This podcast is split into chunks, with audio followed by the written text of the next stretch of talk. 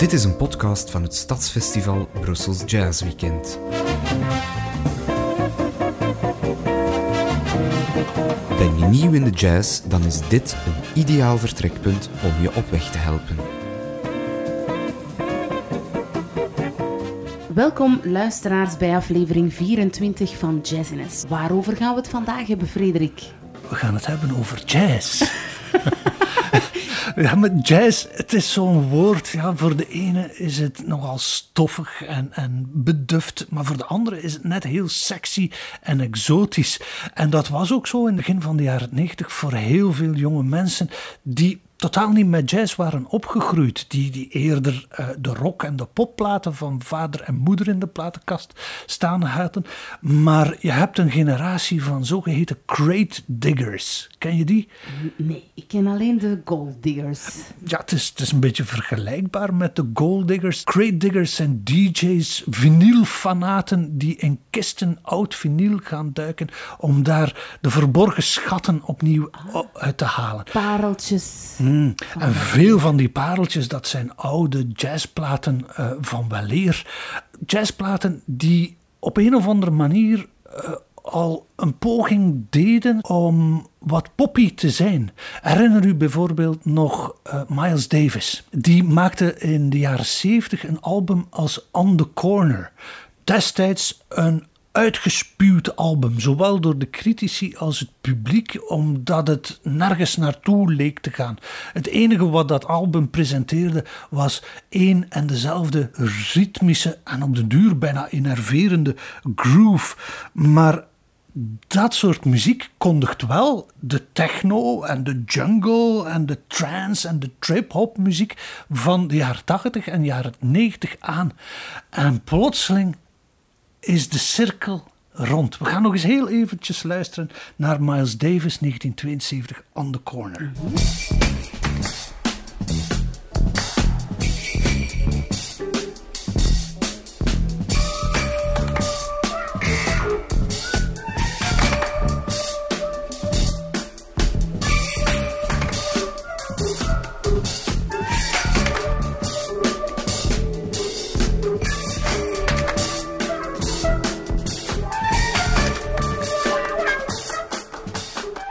Heerlijke groove is dat toch? Ja, ja, en het, het zijn dit soort van grooves die door hiphoppers, rappers gebruikt worden als breaks om hun raps op te doen.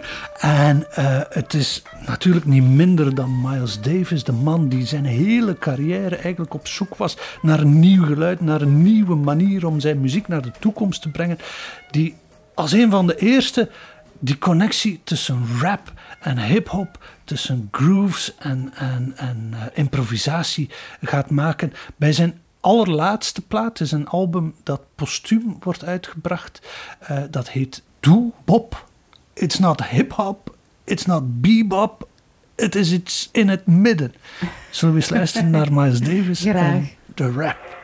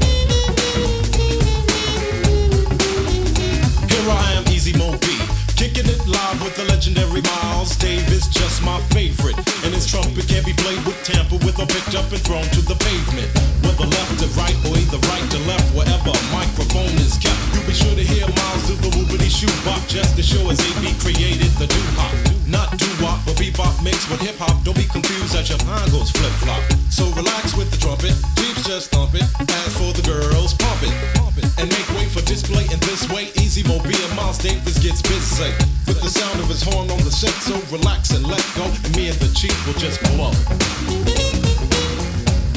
Yeah, me and Miles are gonna blow. Na dit postume album van Miles Davis komt uit in 92, Miles sterft in 91.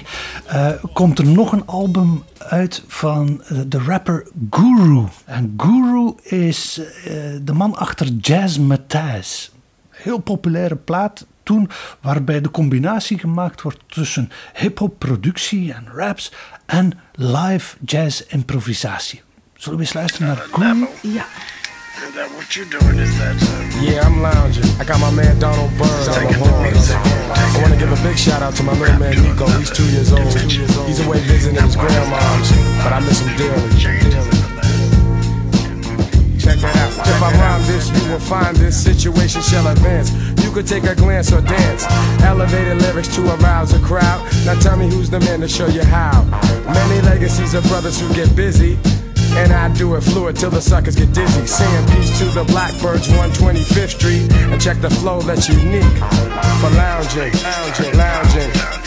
Mellow out and just lounging, lounging, lounging. Mellow out and just lounging.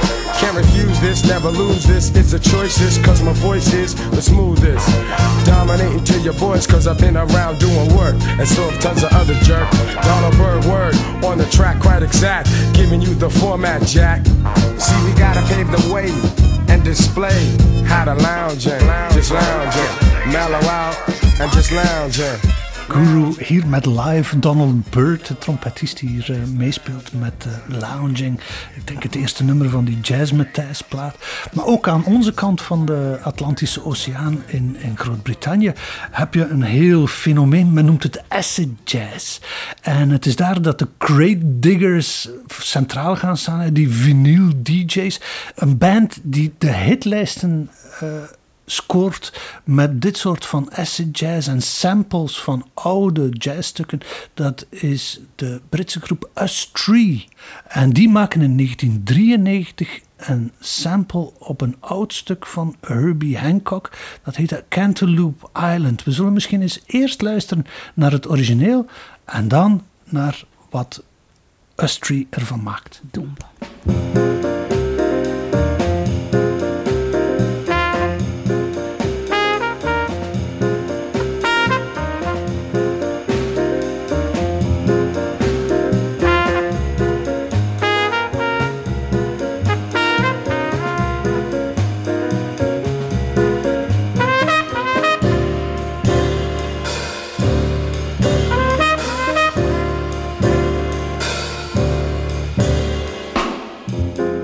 Dit was Cantaloupe Island, het origineel van Herbie Hancock uit de jaren 60. En dit is Flip Fantasia van Us Tree. Het wordt hier aangekondigd door Pee Wee Marquette, een uh, MC. Het was een dwerg die uh, de aankondigingen deed in het Birdland Jazz Club in New York. Een beetje vervelend mannetje naar het schijnt, want als je hem niet genoeg tipte, dan sprak hij je naam verkeerd uit. Ladies and gentlemen, as you know, we have something special down here at Birdland this evening. A recording for Blue Note Records.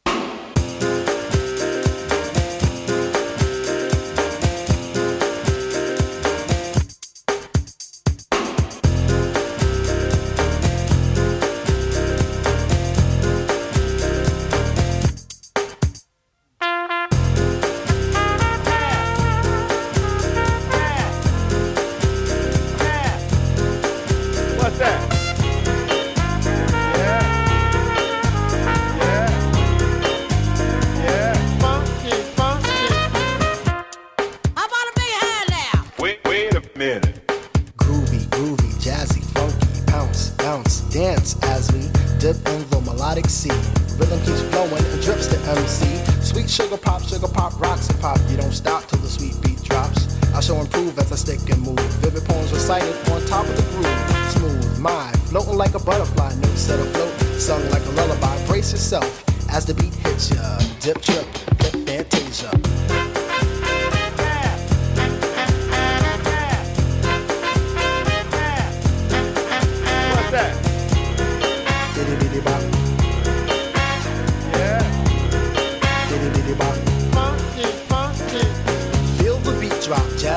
Het is echt de, de toegangspoort voor heel veel jonge mensen in die wereld van jazz. En het is ook voor grote platenlabels een perfect excuus om een oude discografie nog eens van onder het stof te halen en op een nieuwe manier te presenteren. Een van dat soort platen, een heel bekende plaat, is Shades of Blue uit 1993. En daar gaat Madlib aan de slag met dat soort van samples uit de Blue Note archieven.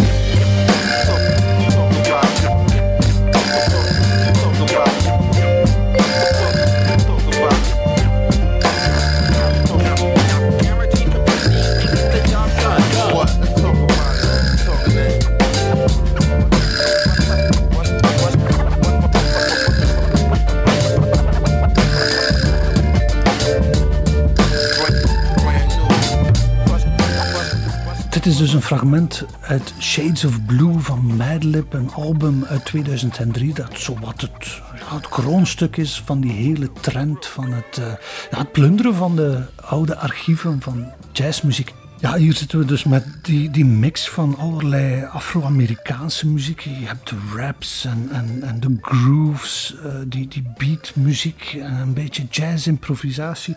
En heel die mix komt ook naar boven geborreld bij een groep van muzikanten die in het begin van de jaren 2000 de oude Electric Lady Studios in New York terug gaan inpalmen.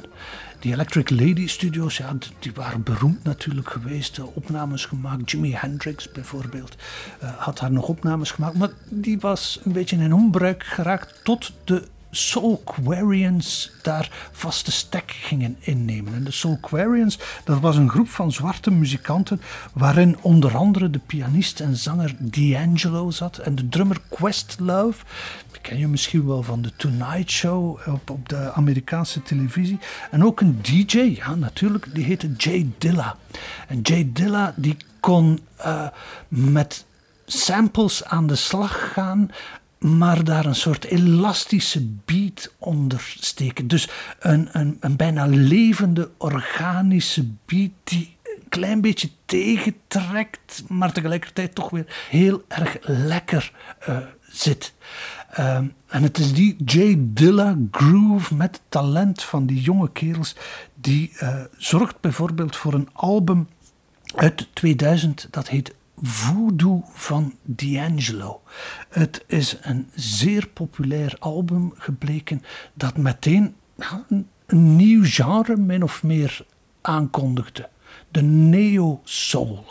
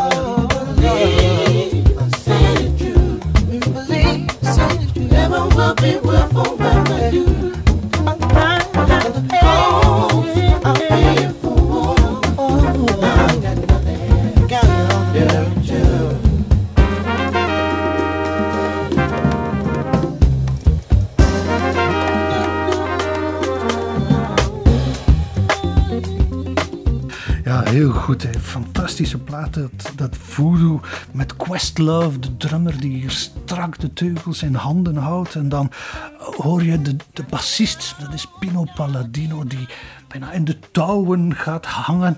En, en de frasering van D'Angelo, de zanger, doet ook wat denken aan die zangers van Waleer. Hè. Hij heeft die, die typische losse soul, maar ook jazzachtige uh, frasering. Uh, het is, is, een belangrijk album voor dat genre. Uh, trouwens, dit nummer heet uh, Spanish Joint. En het was een arrangement van Roy Hargrove, de trompetist die in de neobop was begonnen. Uh, maar die op die hele sound van de Electric Lady Studios echt zijn stempel uh, drukte. Hij speelde bijvoorbeeld mee op een album van de rapper Common, dat heette Like Water for Chocolate. Maar ook op Mama's Gun van de soulzangeres Erica Badu. En uh, samen met Things Fall Apart van de band The Roots is dit echt ja, de basis van dat nieuwe genre, de neo-soul. En Roy Hargrove zal zelf ook daar een wat meer jazzy antwoord op formuleren met een band die heet de RH Factor, de Roy Hargrove Factor.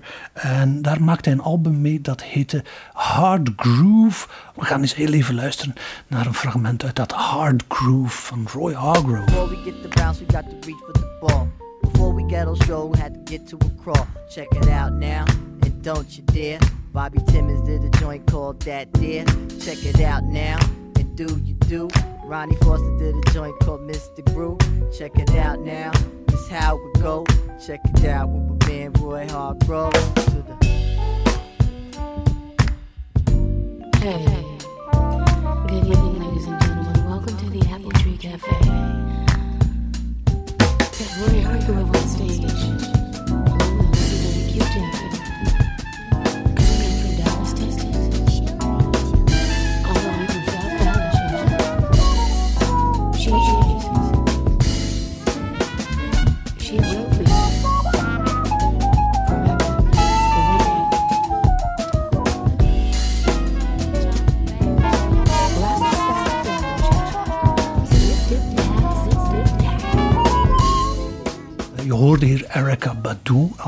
En, en dan die lekkere, ja, wat kreupele groove die zo typisch is voor Jay Dilla en voor die hele neo-soul sound. Hè. Het is trouwens een treintje waar heel veel muzikanten, vooral zwarte muzikanten, heel graag op springen in het begin van de jaren 2000. De meest bekende, misschien wel uit die hele stal, is een andere pianist die heet uh, Robert Glasper. Robert Glasper is zo iemand met een nogal Janusachtig gelaat in het begin van zijn carrière. Ja, hij weet zelf niet goed wat kiezen. Is hij nu een volbloed jazzmuzikant of is hij nu die groovy uh, R&B-muzikant die hij ook wel graag wil zijn? Hij probeerde die twee werelden van jazz en van hip-hop op dat moment nog netjes gescheiden te houden. Maar dat werd minder en minder houdbaar.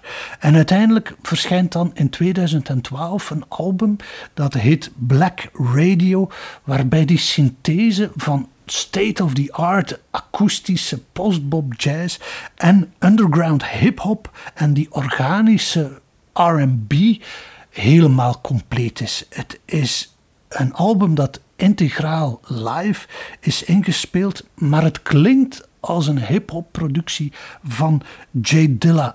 Het is een album dat een commercieel en artistiek succes werd en in 2013 ook een Grammy kreeg als beste RB album.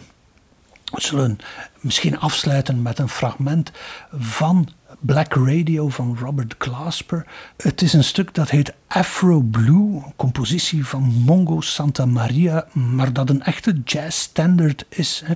Abby Lincoln had het al gezongen, uh, maar ook Didi Bridgewater en Diane Reeves zingen het. Er is zelfs een fantastisch mooie versie door saxofonist John Coltrane, maar hier in de versie van Robert Glasper. En uh, de zang is voor Erica Badu, Afro Blue.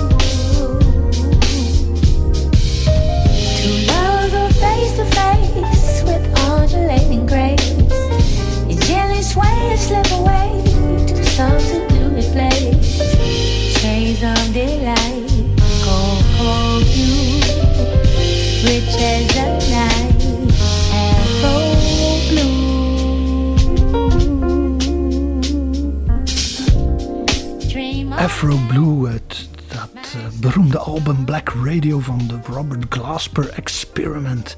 Eh, het is een album 2013, we komen gevaarlijk dicht bij vandaag, maar ik merk dat voor een jonge generatie vandaag, die, die aan de poorten van, van jazz staan te krabbelen, dit echt een referentiealbum is. Het is voor veel jonge kerels en, en meisjes het album dat hen introduceerde ook in die wereld van jazz. En zo merk je dat de referentiepunten telkens weer verschuiven. Ja. Je hebt mij weer enorm geïnspireerd vandaag, Frederik. En ik denk met mij veel luisteraars. We weten weer wat op te zoeken, wat we in onze afspeellijstjes kunnen zetten. Gaat dat zo door in onze volgende aflevering? Maar ik, kan alleen maar hopen hè, dat, dat mensen geïnspireerd geraken. Sommige dingen zullen je beter bevallen dan andere, eh, maar we komen dicht bij vandaag. Eh, ik stel voor dat we op datzelfde pad voor volgende week wat verder gaan, maar wat meer in de jazz-jazz blijven. Met veel plezier. Tot dan.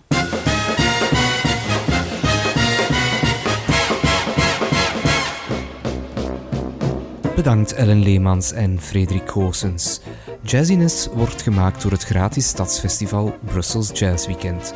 Omwille van de coronacrisis is het festival uitgesteld tot 28, 29 en 30 mei 2021.